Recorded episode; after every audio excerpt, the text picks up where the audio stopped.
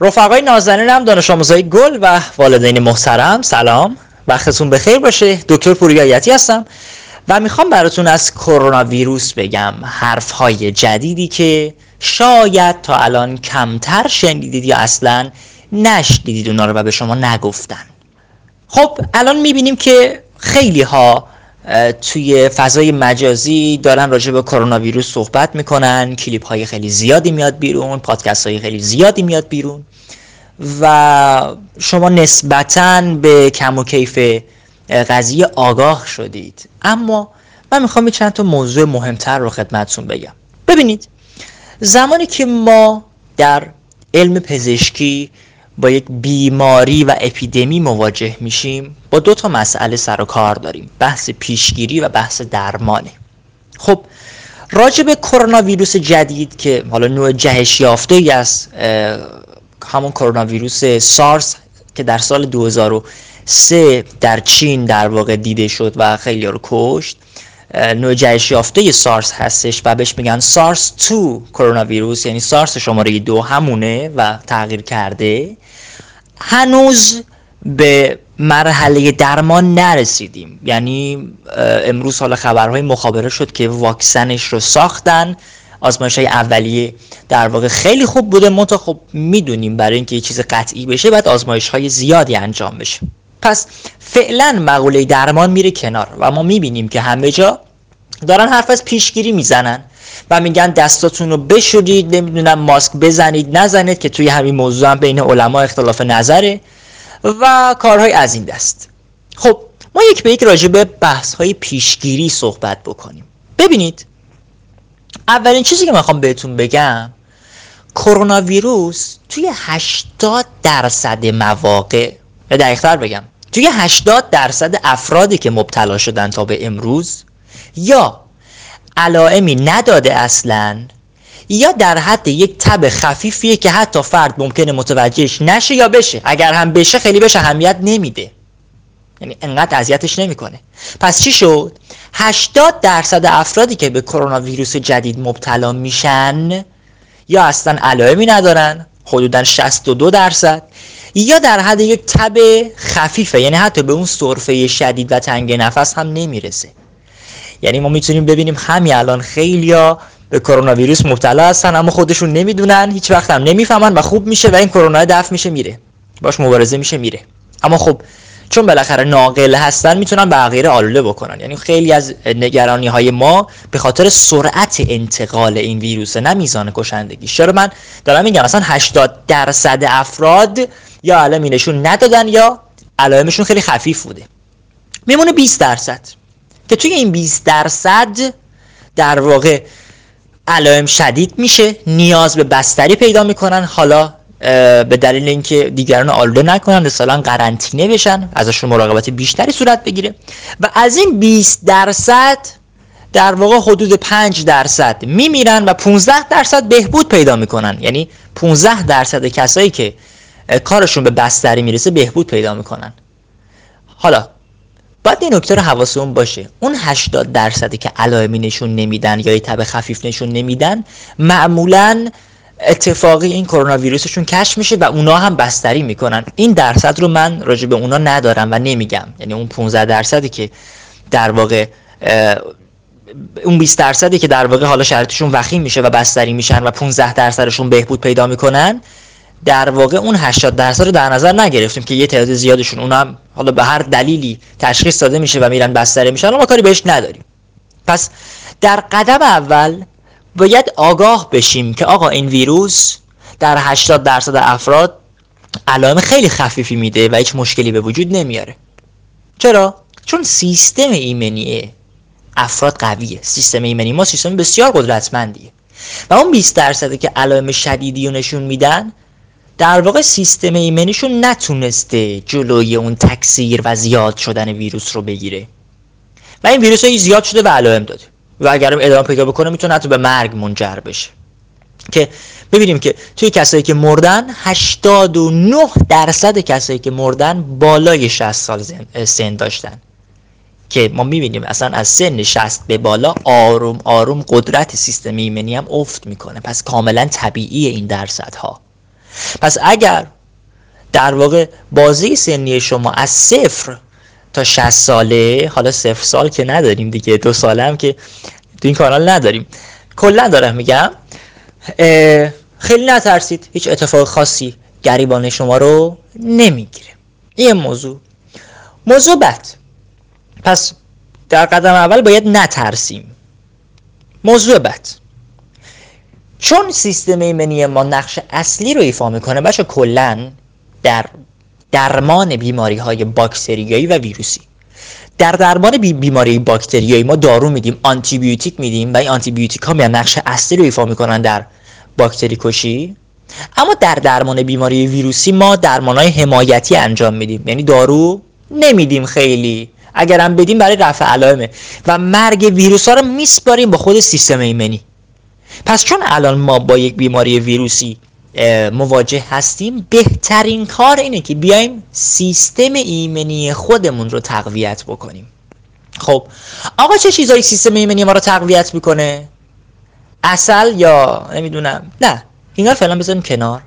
بر اساس پنج مقاله آخری که راجع به ویتامین دی و ارتباطش با سیستم ایمنی در سال 2019 منتشر شد در سایت پاپمد که در واقع سایت NCBI و شاخه پاپمد متوجه شدن که قوی ترین اصلی ترین و محرک ترین در واقع محرک سیستم ایمنی ویتامین دی هستش. و شوربختانه توی کشور ما اغلب افراد با کمبود ویتامین دی مواجهن ویتامین دی دفیشنسی دارند. پس ما باید در گام اول بیایم و شروع کنیم به مصرف قرص های ویتامین دی. اگر ویتامین دیمون می‌دونیم می‌دونیم پایینه گوش کن. اگر اطلاع داری که ویتامین دی پایینه یک single dose یک بار قرص ویتامین دی رو با دوز پنجاه هزار مصرف کن و در واقع برای 15 تا 20 روز کافی یعنی وقتی این 50 هزار دوز خوردی یک قرص 50 هزار دوز. در واقع میری می‌خری تو داروخانه قرص ویتامین دی دوز 500 داره دوز 1000 داره دوز 2000 داره دوز 5000 داره دوز 50000 اگر می‌دونی که ویتامین دیت پایینه میری یه دوز 50000 می‌خری و یه دونه از قرص این دوز 50000 رو می‌خوری و تا 15 روز و 20 روز این ساپورتت می‌کنه مشکل از این بابت نداری. اما اگر اطلاعی نداری که ویتامین دیت پایینه یا بالا لطف می‌کنی میری. ویتامین دی با دوز 2000 یا 1000 می‌خری و روزانه مصرف می‌کنی. اگر دوز 2000 یو آی واحد یو آی خریدی روزی یه دونه و اگر دوز 1000 خریدی روزی دو تا ویتامین دی در واقع در طول دو تا سه هفته مصرف می‌کنی. یعنی یک بازه درمانی 14 تا 21 روز. با قرص های ویتامین دی دوز هزار یا اگر دوز هزار بود روزی دو تا اگر روزی دو هزار تا در واقع دوز دو هزار بود روزی یه دونه. این دوز یو آی ویتامین دی هم دوز میلی گرمش نیست دیگه. در واقع وقتی میگیم دوز هزار یو آی یا هزار واحد این تقسیم بر عدد چهل میشه و اون میلی گرمش در میاد. یعنی عدد کوچولویی عدد بزرگی نیست بگیم آقا هزار تا آقا پنجاه هزار تا نه هم چیزی نیست. پس حواسمون به ویتامین دی باشه. گام دوم یعنی بعد از ویتامین دی. الان بازم بین علما اختلاف افتاده که آقا ویتامین سی بخوریم یا نخوریم. دیروز بود که یعنی چهار اسفند ماه بود که سازمان جهانی بهداشت WHO اومد گفت که آقا ویتامین سی ممکن حتی مضر باشه. امروز حذفش کرد. امروز پنج اسفند ماه حذفش کرد. خب آخرش چی شد؟ آیا ویتامین سی موثر در تقویت سیستم ایمنی یا نه؟ نکته از چه قراره؟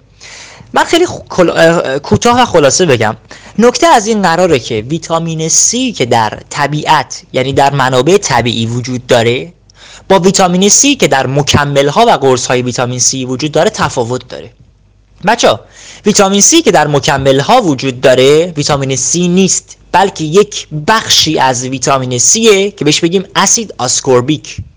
اما ویتامین C واقعی که در منابع طبیعی وجود داره یک مولکول چند بخشیه در واقع ویتامین C واقعی یک فاکتور P داره یک فاکتور J داره و یک فاکتور G داره K داره و یک فاکتور کوپر یا کوپر و یک اسید آسکوربیک داره.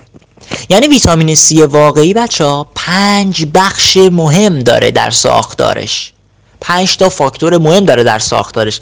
مثلا فاکتور J فاکتوریه که سیستم تنفسی رو تقویت می‌کنه فاکتور P سیستم در واقع ایمنی رو تقویت می‌کنه اون چیزی که ما در ویتامین C می‌خوایم. اما خب زمانی که ویتامین C رو استخراج می‌کنن از منابع طبیعی تمام این فاکتورها از بین میره فقط اسید آسکوربی اسید آسکوربیکش میمونه. و شما وقتی از مکمل های غذایی مثل قرص یا پودر ویتامین C یا شربت یا نوشابه ویتامین C استفاده می‌کنید فقط به اون قسمت اسیدیش دست پیدا می‌کنید. اون قسمت اصلیش رو بهش نمی‌رسید. و از اون جهت که سازمان جهانی بهداشت دید که خیلی مکمل ویتامین C می‌خورن و این اسید آسکوربیک گفت نخورید. چرا؟ چون اسید آسکوربیک با ایجاد یک محیط اسیدی درون سلول ها در واقع باعث بشه که ورود سلول های کرونا به درون سلول در واقع خیلی راحت تر انجام بشه چون محیط اسیدی رو دوست دارن. اما اگر شما حالا راهکار چیه؟ ویتامین C خیلی عالیه اما به شرطی که از منابع طبیعی تامین بشه. پس ویتامین C رو مصرف بکنید به شرطی که از منابع طبیعی مثل پرتقال مثل سبزیجات به خصوص فلفل دلمه ای و غیره. و نرید سراغ قرص و پودر و نمی‌دونم نوشابه های ویتامین C اصلا به درد نمی‌خوره چون ویتامین C کامل و واقعی نیست. این از این قراره که خیلی رو نمی‌دونن و به شما نمیگن حتی شرکت های دارویی. پس ویتامین C رو مصرف کنیم. ما روزی 60 میلی گرم ویتامین C نیاز داریم. بیشتر از این رو بدن دفع می‌کنه. هی تلاش نکن بیشتر بخوری. یعنی روزی یه لیوان پرتقال کافیه. روزی در واقع یه سبزیجات دو وعده با غذا بخوری کافی ویتامین C تو تامین می‌کنه. این از این. موضوع بعدی که سیستم این رو تقویت می‌کنه و باید مصرف بکنی در واقع ترکیب منیزیم و روی ترکیب منیزیم و روی میری پودر منیزیم سیترات رو تهیه می‌کنی. اولا دوزشون 300 میلی گرمه و بهشون میگن ساشه منیزیم سیترات. یک سری پودر توی آب سرد حل میشه می‌خوری خیلی راحته و خیلی خوشمزه است تم دارن. نکته اول منیزیم رو باید به فرم سیترات خریداری بکنی. فرم oxide ش جذب خوبی فعلا برای ما نداره نیازی بهش نداریم. پس حواست باشه منیزیم سیترات سیترات. درباره روی یا همون zinc.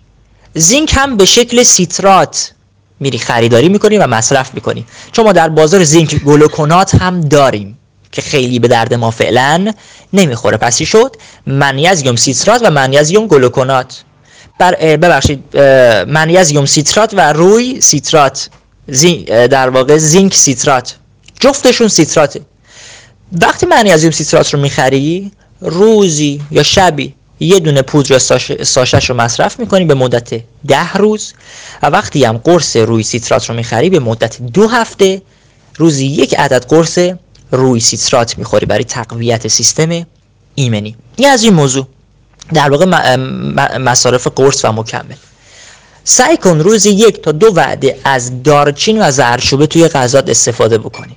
به خاطر اثر آنتی اکسیدانی بسیار بسیار قدرتمندی که داره و اگر به خود در واقع مثلا زرچوبه یا دارچین حساسیت داری توی غذا یا اصلا مزهشون رو دوست نداری می‌تونی یک سری قرص تهیه کنی به اسم کورکومین حالا اسم تجاری هم داره مثلا کورکومکس اونا که کلا کورکو دارن که اینا اساره موثر زرچوبه و دارچین رو استخراج کردن و می‌تونی روز یه دونه از اون قرصا به مدت ده روز مصرف بکنی و اینم به شدت کمک می‌کنه توی این برهه یا حتی به مدت دو هفته و التهابات رو خیلی کاهش میده و این از این موضوع و مصرف سبزیجات فراموش نکنید.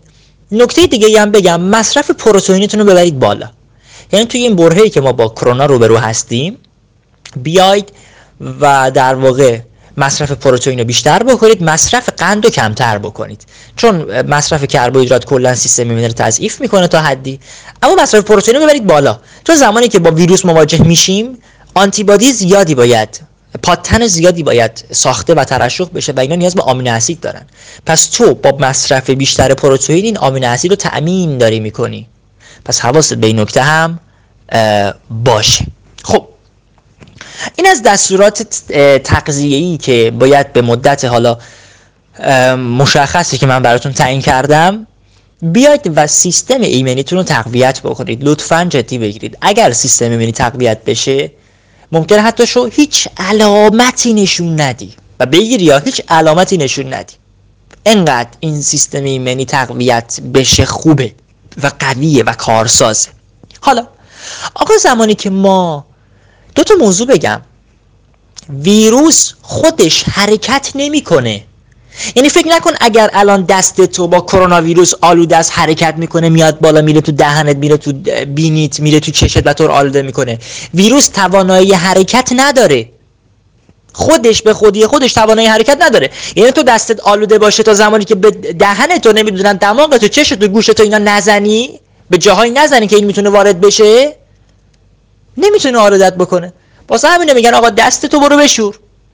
عجله هم نکنا دست تو برو بشور.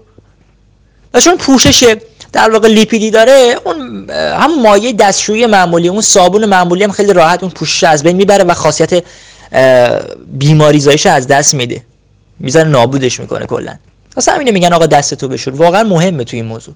پس ویروس خودش نمی‌تونه حرکت بکنه. اون فردی که عطسه می‌کنه سرفه می‌کنه اون ویروس رو در قطره های تنفسی در قطره های آب داره منتقل می‌کنه. یعنی ویروس چون خودش حرکت نمی‌کنه حرکتش میدیم ما. حالا وقتی دستمون ویروسی باشه خب وقتی دستمون رو به یه جای میمالیم اونجا رو ویروسی می‌کنیم. وقتی حالا خودمون ویروسی باشیم عطسه می‌کنیم ویروس رو میدیم بیرون پس حواسمون باشه. خود ویروس ارزه حرکت نداره. این حرکات های ماست. این حرکت چیزای دیگه است که ویروس رو حرکت میده. این موضوع.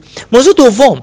اینکه ما با یک ویروس آلوده میشیم مهمه. اینکه بدونیم با چه مقدار ویروس آلوده شدیم. اگر یکی بیاد تو صورت تو عطسه کنه و خودش آلوده باشه بله یهو می‌بینی یک میلیون ویروس در آن واحد وارد بدنت کرد. خب اینجا انتظار در واقع یه تب خفیف هم نداریم ممکنه تب شدید بدی اما سریع هم بهبود پیدا بکنیم چون سیستم ایمنی قویه. اما اگر مثلا دستتو مالیده به یه جایی که به ویروس آلوده بود اما اون ویروس مثلا تعدادش هزار تا بود و با هزار تا ویروس آلوده شدی خب خیلی قضیه فرق می‌کنه با یک میلیون ویروس. این چیزایی که به شما نمیگن. پس خیلی باید حواسمون باشه که ارتباط فرد به فردمون کمتر بشه تا اینکه بریم حالا به مکانهایی که اجسامون به ویروس آلودن چون ارتباط فرد فرد مقدار ویروس زیادتری رو منتقل می‌کنه.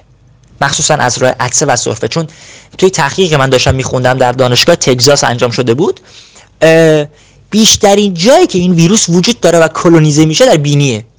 و این عدسه خیلی مهمه که واقعا اصلی ترین عامل انتقال ویروس از طریق عدسه و سرفه که این محتویات به اون اطراف پخش میشه و فرد افرادی که تو فاصله یک متر و یک متر قرار دارن ممکنه مبتلا بشن. یعنی بهترین فاصله دو متره. پس حواستون به این نکته هم باشه. در مجموع کرونا ویروس جدید قدرت کشندگی بسیار پایینی داره اما قدرت انتقالش بالاست. و نکته بعد ویروس آنفولانزا در یک سال 600 هزار نفر رو می‌کشه. آنفولانزای فصلی. اگر ما فرض کنیم در واقع یک سال 365 روزه یعنی می‌تونیم حدودا بگیم که روزی 1800 نفر از ویروس آنفولانزا به طور طبیعی میمیرن. بابا کل کشته های ویروس کرونا تو این یک ماه و نیم 2000 نفر بوده. اما ویروس آنفولانزا در جهان روزی 1800 900 نفر رو می‌تونه بکشه. پس ببینید آنفولانزا چقدر خطرناکتر از این ویروس کرونا است دلیل اینکه ما از ویروس کرونا میترسیم اون بازی رسانه ایه بازی کثیف رسانه ایه که اینقدر جو میدن. بابا جو ندیده اینقدر خبری نیست به خدا. این فقط قدرت انتقالش بیشتر از آنفولانزا اینکه بگیره طرف بمیره اصلا وجود نداره. قدرت کشندگیش بسیار بسیار از همون آنفولانزای ساده که ما می‌شناسیم کمتره. در واقع انگار انقدر ما از بچگی آنفولانزا رو شنیدیم برای ما شرطی شده که چیزی نیست بابا یکی می‌گیره سری خوب میشه. به خدا کرونا درست اسمش جدیده برای ما برای, برای شما. برای کسایی که تو کادر درمان و اینا هستن خیلی اسمش قدیمیه. درسته برای شما جدیده. اما واقعا باید اینم شرطی بشه براتون که خیلی خیلی ویروس ساده ایه ویروس مرگبار می‌خوای ابولا موقعی که ابولا سال 2015 بود نمی‌دونم فکر می‌کنم. اومد کشندگیش 97 درصد بود. یعنی از هر 100 نفری که می‌گرفتن 97 نفر میمردن. اصلا می‌گفتن این ویروس شبیه باکتری لامصب. اینقدر بزرگ و مارپیچیه. اون ویروسه. ویروس وحشتناک یعنی ابولا بابا تا اون نیمده وبا نیمده ابولا نیمده خیلی ساده است. سخت نگیرید.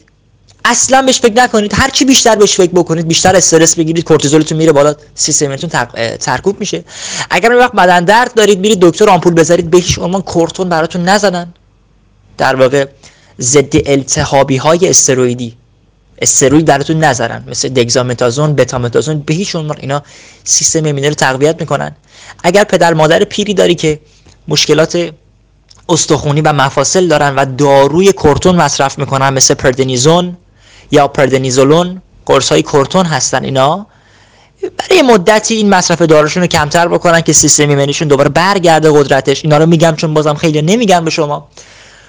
و در واقع حد امکان از عواملی که مستقیم سیستم ایمنی رو تضعیف می‌کنه که سردستشون کورتونه و بعد استرس کورتیزول لطفا دوری کنید. و تو فاز مثبت قرار بگیر و به هیچ عنوان بهش فکر نکن. اما یادت نره پیشگیری خیلی مهمه و مهمترین رکن پیشگیری تقویت سیستم ایمنیتونه. لطفا به سیستم ایمنیتون اعتماد کنید. ارادتمند پوریایتی خداحافظ.